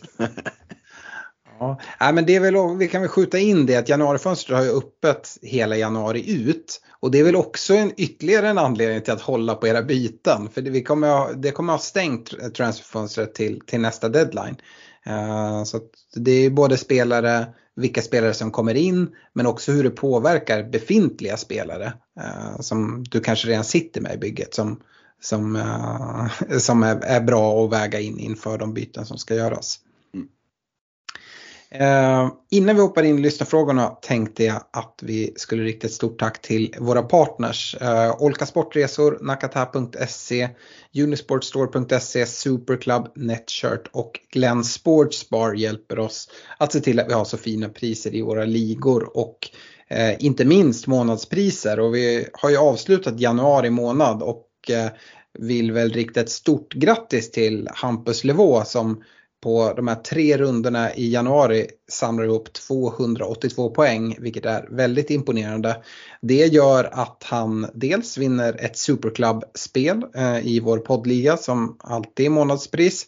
Eh, Hampus får gärna höra av sig till oss med adress och så så att vi vet vart vi ska skicka spelet. Eh, men Hampus har ju också den fina vanan att eh, vara med i Glennligan som vi har tillsammans med Glenn Sportsbar och varje månad tävlar om en fotbollsresa. Just i januari så tävlar vi om en resa till Newcastle och St. James's och det är ju en resa eh, som jag gärna hade gjort. Eh, nu var jag en bit efter Hampus så att det var inte riktigt läge. Men eh, Hampus får ta med sig en kompis, eh, åka till Newcastle, flyg, boende, matchbiljetter. Eh, står eh, Glenn och Olka Sportresor för. Så eh, ja, stort grattis där. Ska säga det att februari månad tror jag är fyra game weeks och då eh, tävlar vi faktiskt om en resa till Emirates för att se Arsenal. Eh, och jag tror att det är ganska många Arsenal-supportrar som är sugna att åka till London och se sitt kära Arsenal här. Ja, då får väl Hampus som ju är Arsenal-fans se till att, upprepa januari och köra det lika bra i februari. Och dubbla vinsten där kanske. Det hade varit något back-to-back eh, liga eh, li månadsvinster det. Den, den har vi inte sett någon gång. Skulle någon liksom lyckas göra det, då lovar vi att slänga in en liten extra pris, ett extra pris. Det, det kan vi göra på studs på, på volley. Jag tror du ska säga, då lovar vi att då hänger vi med på resorna. ja. Uh, ja, nej, men vi, har, vi har ju vår resa att se, se fram emot här uh, i mars. Det är inte långt kvar. De ska väl spika spelschemat här vilken dag som helst. Mm. Det får vi att vänta på. Så då kan vi börja planera vilken andra match vi ska se när vi ändå är i London. Precis, och vi, vi vet ju nu att det är ju eh, Eh, det är fullt och vi är många som lyssnar på det som känner att ah, men jag hann inte boka med eller jag var lite för seg. Och vi kommer att fortsätta rub it in så att till nästa säsong när vi säger att nu måste ni som är sugna boka, att ni faktiskt bokar på er för att platserna är slut. Grattis till er som har bokat, ni har bokat med er på en sjukt häftig resa. Ni som inte bokade, se till att vara snabbare nästa säsong. Yes, och med det går vi vidare till lyssnarfrågorna. Och eh, Daniel Cederskog eh, börjar med en fråga som eh, blir perfekt för dig Fredrik att svara på.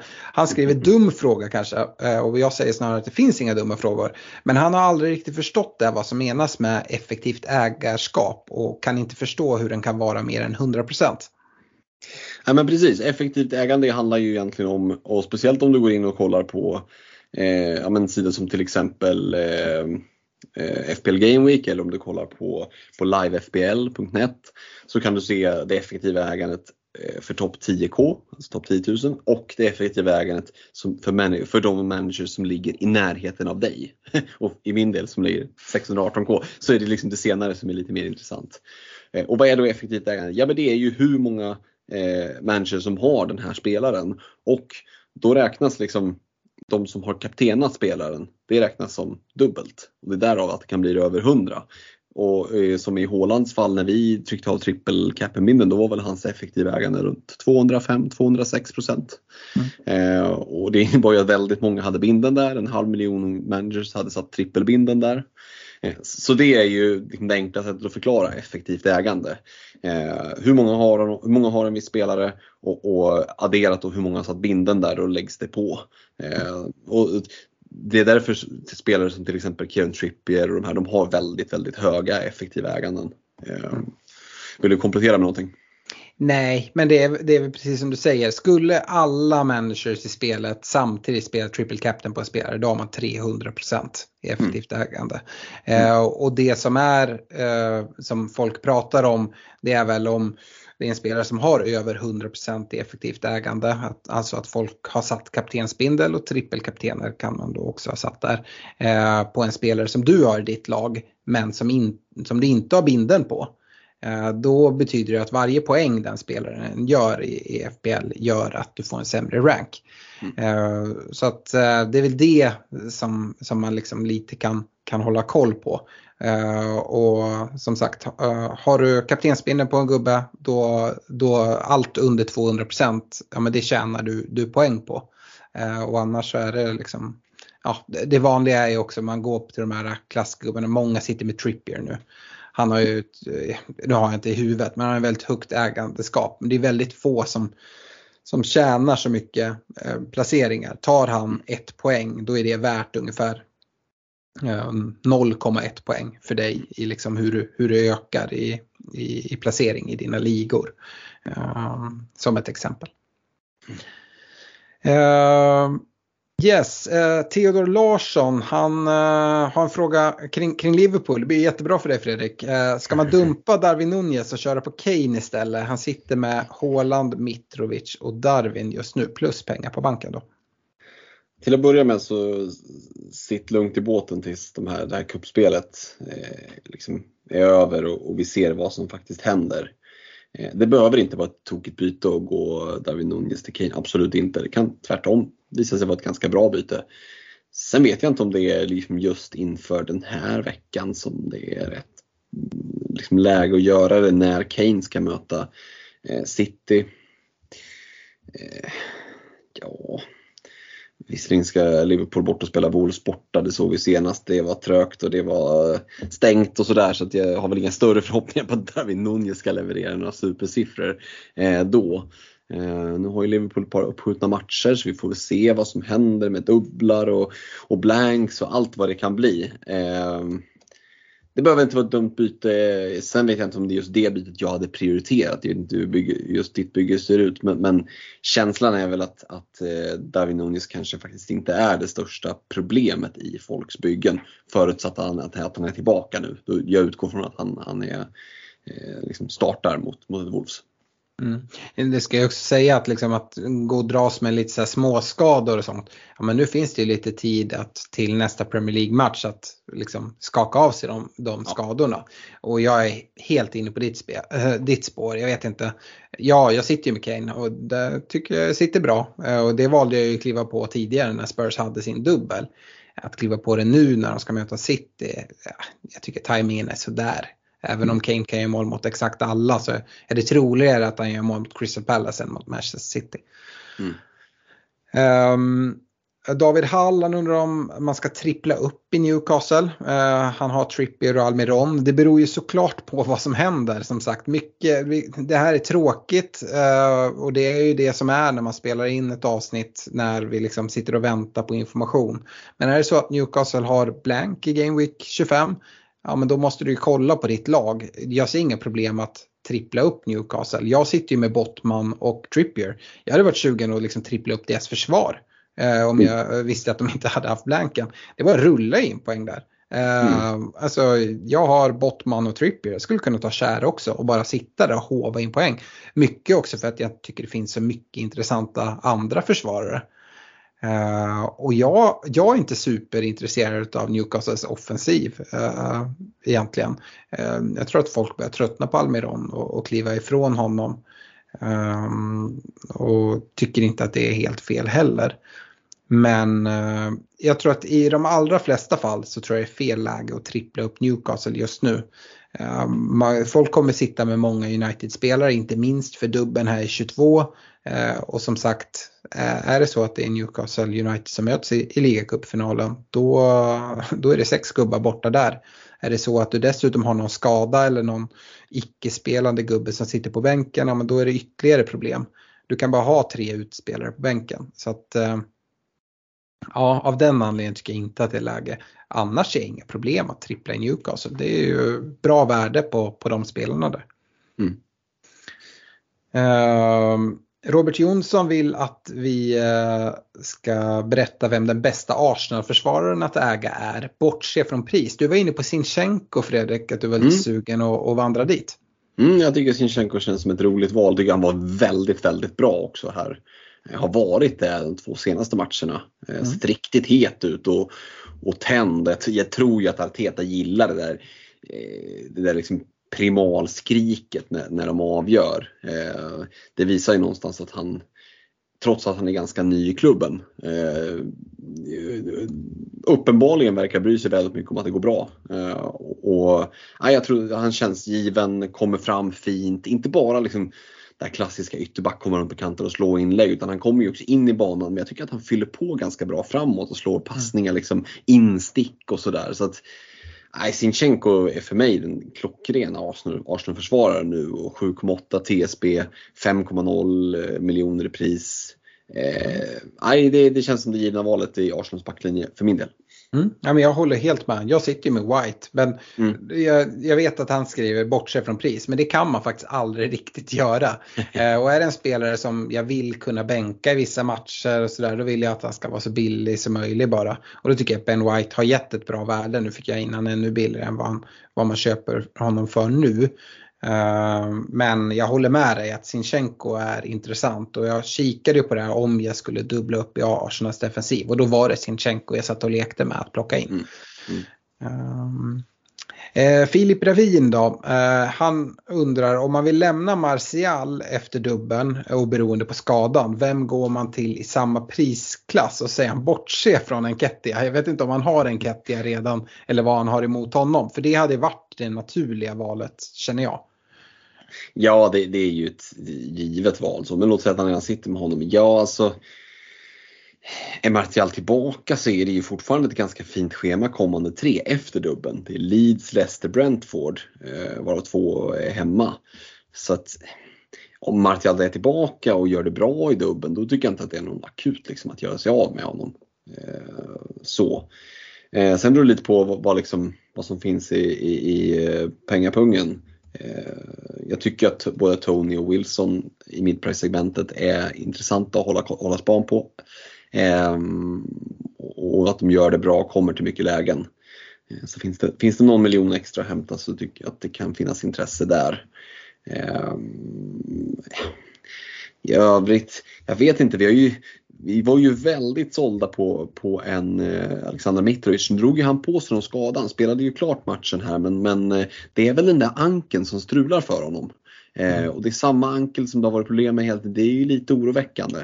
Eh, så att där vill man kanske hålla sig lite ifrån då. Eh, så annars är det väl att hålla lite span på, på Watkins som jag nämnde där. Men, men det är ju liksom ett, lite mer av ett långskott och, och då liksom nämns han väl i, i samma klass som en Jean Felix och, och de här att hålla span på. Så det är liksom inga tydliga byten att göra men det är väl ungefär lika otydligt som det faktiskt är att byta ut Martial. Vi måste ju se att han, om han är skadad och det kan ju faktiskt vara så att han får två starter i dubben och, och gör liksom mål i båda matcherna och då, då ska han ju ingenstans. Liksom. Nej, sen har ju vi pratat om det tidigare. Jag tycker att uh, Ivan Tony är fin i Brentford. Mm. Uh, det är ju en spelare som då eventuellt blankar i Game Week 25, men det vet vi inför Game Week 22. Mm. Uh, och det är en spelare man absolut kan gå till. du har väl rekat Wilson tidigare också i Newcastle. Ja. bra gubbe. sen så som sagt, det beror helt på ditt eget lag. Det finns ju anledningar att kolla på och göra honom till en Ferguson i Brighton. Mm. Eh, och liksom om det är så att du sitter med ett fyrmanna mittfält och går in på fem mittfältare. För mittfältare finns det ju hur många som helst att plocka in. Mm. Uh, så att uh, ja, det, det, finns ett, ett gäng olika val. Inget som är givet. Det som är mest givet det hade varit en Kettia men det vill, det vill han inte höra. Det örat vill han inte lyssna på.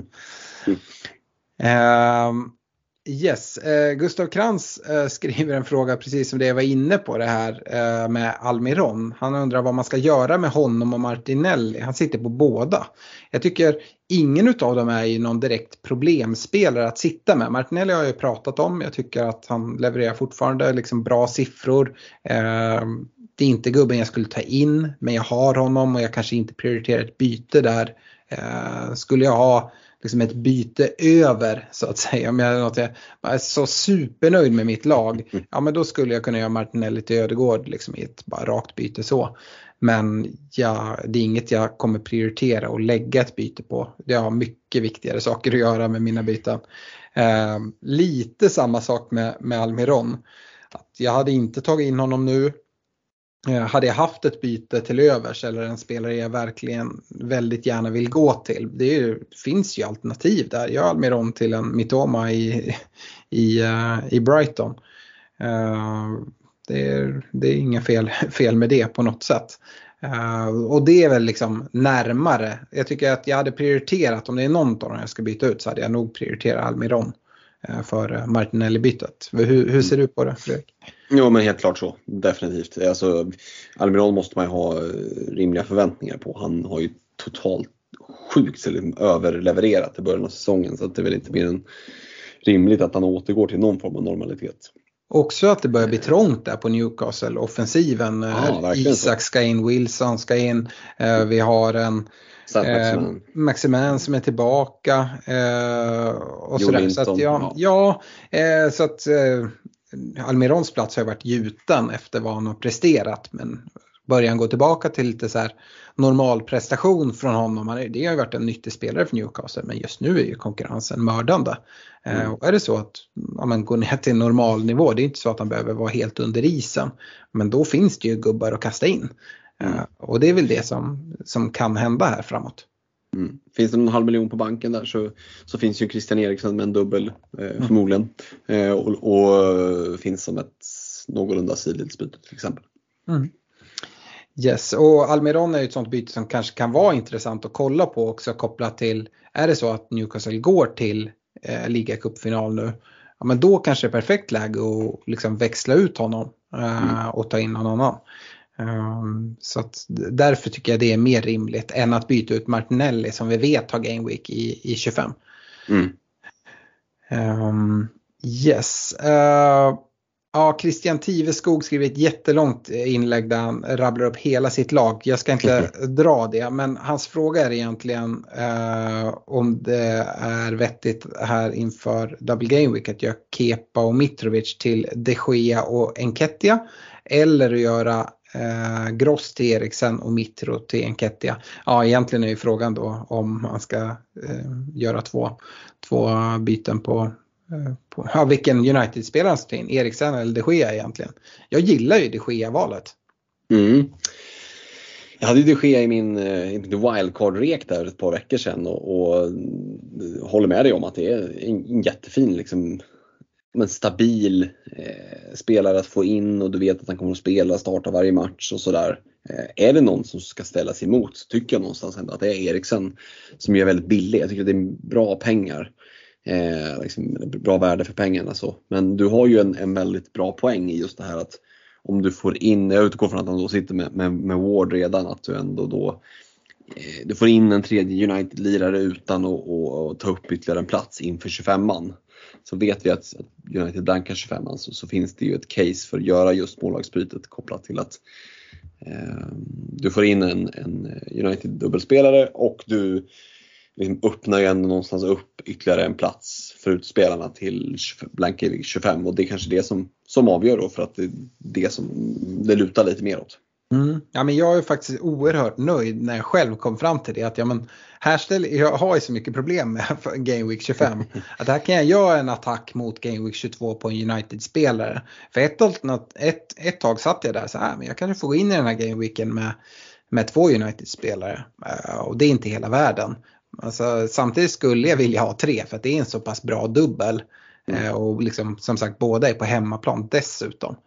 Uh, men här har jag liksom hittat lösningar. Att, ja, men, dels får jag liksom en bättre målvakt än att tvinga spela Leicester-keepern varje. Och nu ska ni se, bara för det så kommer Danny Ward komma igång igen och börja liksom hålla nollor på nollor på nollor.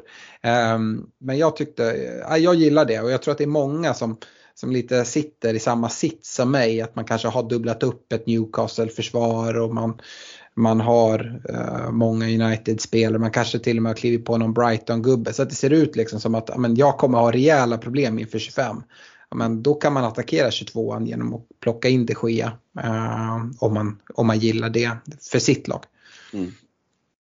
Eh, sen har vi jättemycket Double Game Week-frågor och vi har ju pratat mycket om det. Eh, men Tim Bergström till exempel, han kollar på att göra en eh, Patterson eh, mot eh, Wan-Bissaka.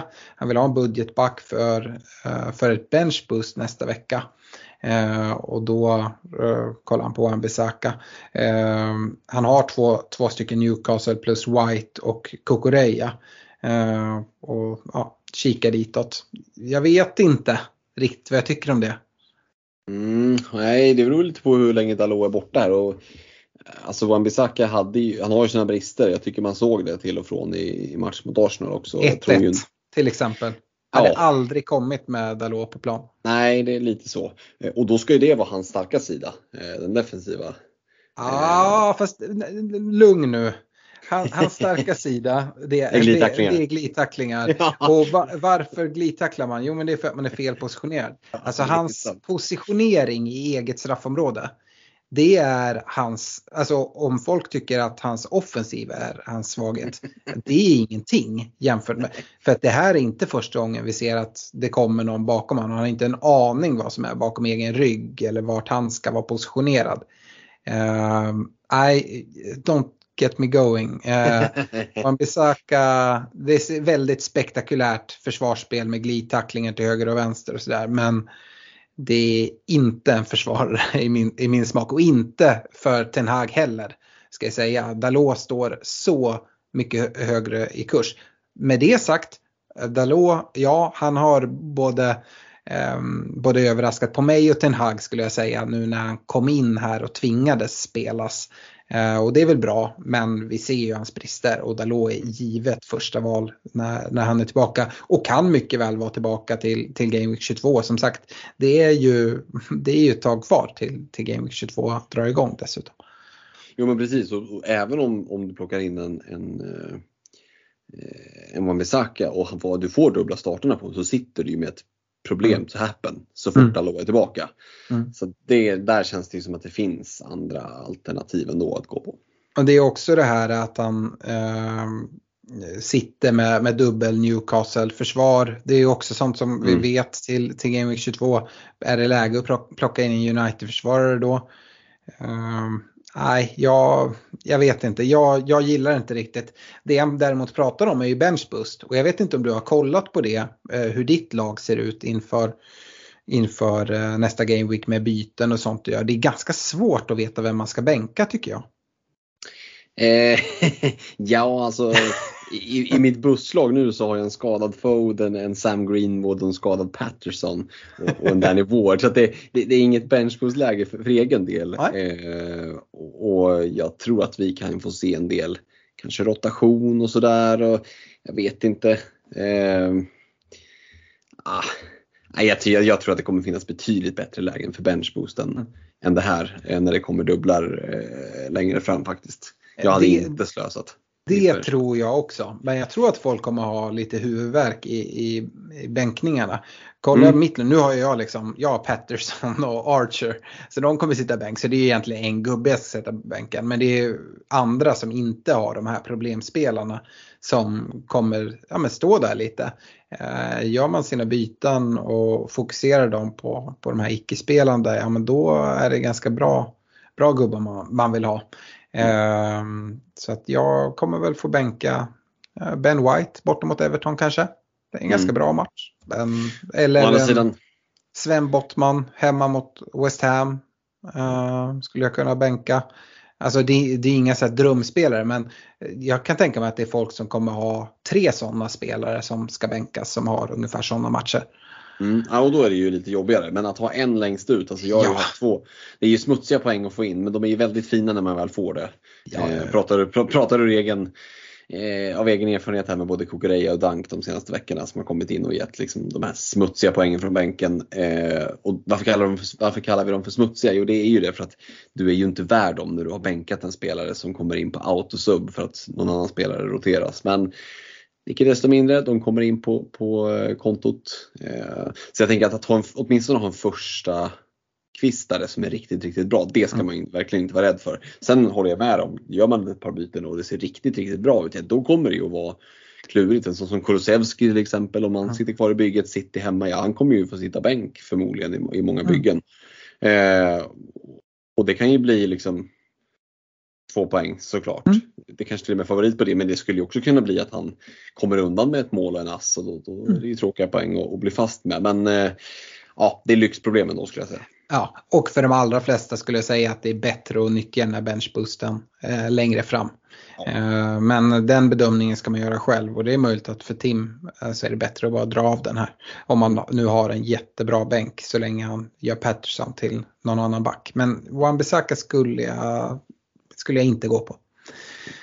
Eh, Gustav Krantz, ja men det har vi varit inne på. Han sitter med Rashford och Shaw eh, United eh, och har plats för en tredje United-spelare men ingen är direkt sugen på att sitta trots double game week. Och jag slår ett slag för, för de Gea. Nu vet jag inte hur Gustavs lag ser ut i övrigt men ehm, ja, jag det, tror att det är många som, som har möjlighet att gå dit och liksom ändå sitta ganska bra. Mm. Eh, Sebastian Jonasson, han undrar hur viktigt det är att få in en leadspelare med tanke på Double Game Week. Och jag vet inte vad du säger Fredrik, men eh, det är inte superviktigt att få in. Eh, de ska möta United borta, det är en tuff match för Leeds. De ska möta Nottingham Forest borta också tror jag. Jag tror att Ja, den är precis. borta. Och Ja, Forest har ju faktiskt varit rätt, rätt bra defensivt här på senare tid på hemmaplan. Släppt in väldigt lite mål. Mm. Ehm, jag såg några siffror på det där. Eh, sen så det ska inte, göra att man räds att ta in en Leeds-gubbe. Men jag tror inte så att man behöver fylla sitt lag med Leeds-spelare. Jag tror att Rodrigo är en spelare som många kommer kolla mot. Eh, jag kollar mot honom. Eh, dels för att han har dubbla matcher men också för liksom att det är en bra lösning för 25an. då de mm. har SA-15 men jag tror det är nog där folk kommer sitta. Några kommer gå på en chansning att plocka in Gnonto som en liksom, tredje anfallare som man spelar den här veckan men kommer bänka mycket sen. Eh, jag, tror, jag tror inte vi kommer se många lag med trippelt Leeds va? Nej, jag skulle säga att har du en Leeds gubbe så, så kommer du att få poäng och få träff där. Så kommer, det kommer vara poäng som, som är värda mycket. Men nej, det är ju inte det laget du ska attackera inför kommande dubblar här. Nej, Rodrigo kommer vara den eh, tydligt högst ägda Leeds-spelaren. Mm. Eh, sista frågan då. Eh, Willem Blomqvist, han sitter med en Foden och det vet ju du hur det är. Eh, Ja. Han funderar på att göra honom till en Bruno Fernandes. Eh, och det är väl inte helt dumt för den här veckan men det ställer, kan ju ställa till det lite framåt. Eh, och sen så vill han att vi har en kaptensdiskussion och undrar vem man sätter binden på då. Haaland, Rashford eller Bruno. Och vi ska ha en kaptensdiskussion nästa vecka men vi har redan haft den. För mig finns det bara Marcus Rashford i Game Week 22.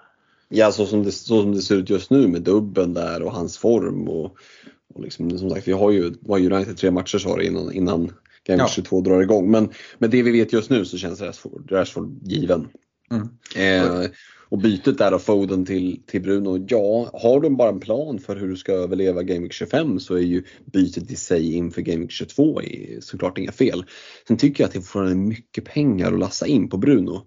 Eh, och jag har liksom svårt att se att han bara ska är det verkligen favorit på oddsen på att han ska outscora Christian Eriksen till exempel? Ja. Mm, Eriksens fan, ja, ja kanske. Jo, det är men, det. eh, men är det värt 3 miljoner extra av budgeten? Ja, alltså i, många, Eh. I många fall så är det att det inte gör stor skillnad vad man lägger för pengar. Och jag tror Mm. att de flesta som byter in Bruno inför eh, 22an gör det i ett jättekortsiktigt byte. Jag skulle kunna tro till och med att ja, med Wilhelm här som plockar ut en citygubbe, han tar in Bruno för en vecka och sen gör han han till en citygubbe. Mm. Eh, igen till Citys dubbel i 23an. Mm. Eh, och det är väl det jag skulle säga, att för det kan det vara värt att göra. Mm. Eh, men det beror ju på hur ens lag ser ut. Det kan ju vara massa andra byten man behöver göra av andra anledningar.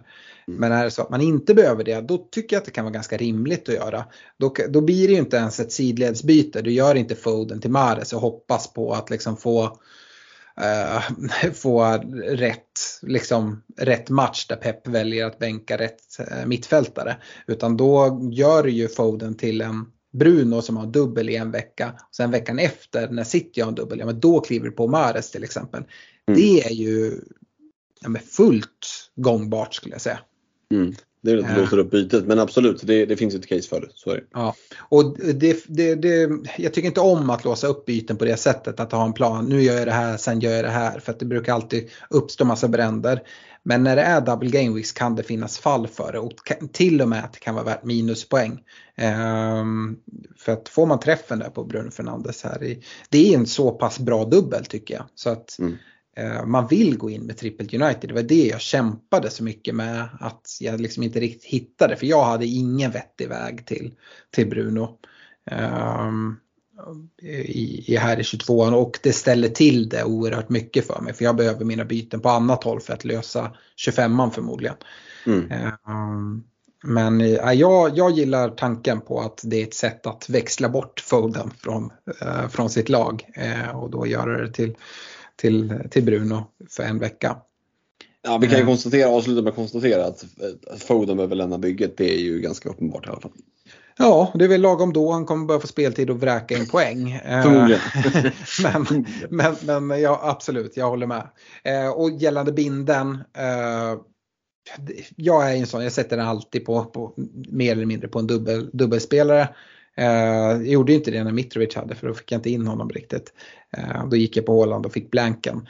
Eh, jag vill ha en dubbelspelare som kapten och är dubben så fin som United ser ut att vara ja men då går den dit. Skulle faktiskt kunna säga så här, är det så att eh, det blir omspel så att United inte får eh, Palace och Leeds finns det ju till och med ett case att eh, bindla Rashford hemma mot Palace i en single game week om det inte är någon annan som har dubbel heller som det ser ut eh, före en Håland som ska möta Spurs. Eh, jag säger inte att den är självklar på samma sätt. Men det är ju absolut ingen idioti och jag hade nog övervägt det. Speciellt med Rashfords form hemma på Old Trafford. Mm, det, det, skulle kunna bli en intressant kaptensdiskussion nästa vecka. Mm, eh, ja men absolut, så, så är det. Så att eh med den här dubben, ja men då total no-brainer på Rashford. Mm. Eh, men eh, med det så tycker jag vi knyter ihop säcken, tackar för oss. Vi är tillbaka om en vecka och Eh, då blir det ännu mer kaptensdiskussion. Vi har lite mer svar eh, och kan börja blicka framåt och planera för förhoppningsvis en Double Game Week 22. Eh, mm. Tills dess, ha det så bra. Stort lycka till. Ha det bra. Hej! Ha det gött. Ciao! Flexibility is great. That's why there's yoga. Flexibility for your insurance coverage is great too. That's why there's United Healthcare Insurance Plans. Underwritten by Golden Rule Insurance Company, United Healthcare Insurance Plans offer flexible, budget friendly coverage for medical, vision, dental, and more. One of these plans may be right for you if you're, say, between jobs, coming off your parents' plan, turning a side hustle into a full hustle, or even missed open enrollment. Want more flexibility? Find out more about United Healthcare Insurance Plans at uh1.com.